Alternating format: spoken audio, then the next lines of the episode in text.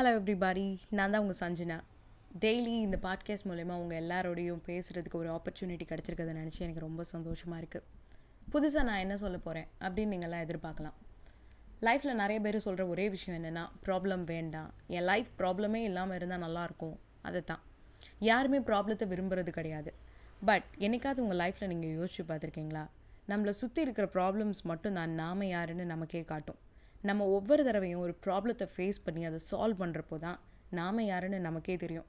And கண்டிப்பாக அந்த problem முடிகிறப்போ நாம் அதே இடத்துல இருக்க மாட்டோம். நெக்ஸ்ட் லெவலுக்கு நம்ம போயிட்டே இருந்திருப்போம். ஸோ லைஃப்பில் என்றைக்குமே ஒரு ஈஸியான வேயை கண்டுபிடிக்காதீங்க. எப்போவுமே ஒரு டஃப்பான பிளேயராக நீங்கள் இருக்கணும். ஒரு நல்ல சேயிங் ஒன்று இருக்குது லைக் காட் வந்து அவரோட டஃபஸ்ட் சோல்ஜர்ஸ்க்கு தான் ரொம்ப கடினமான சுச்சுவேஷன்ஸை கொடுப்பாராம்.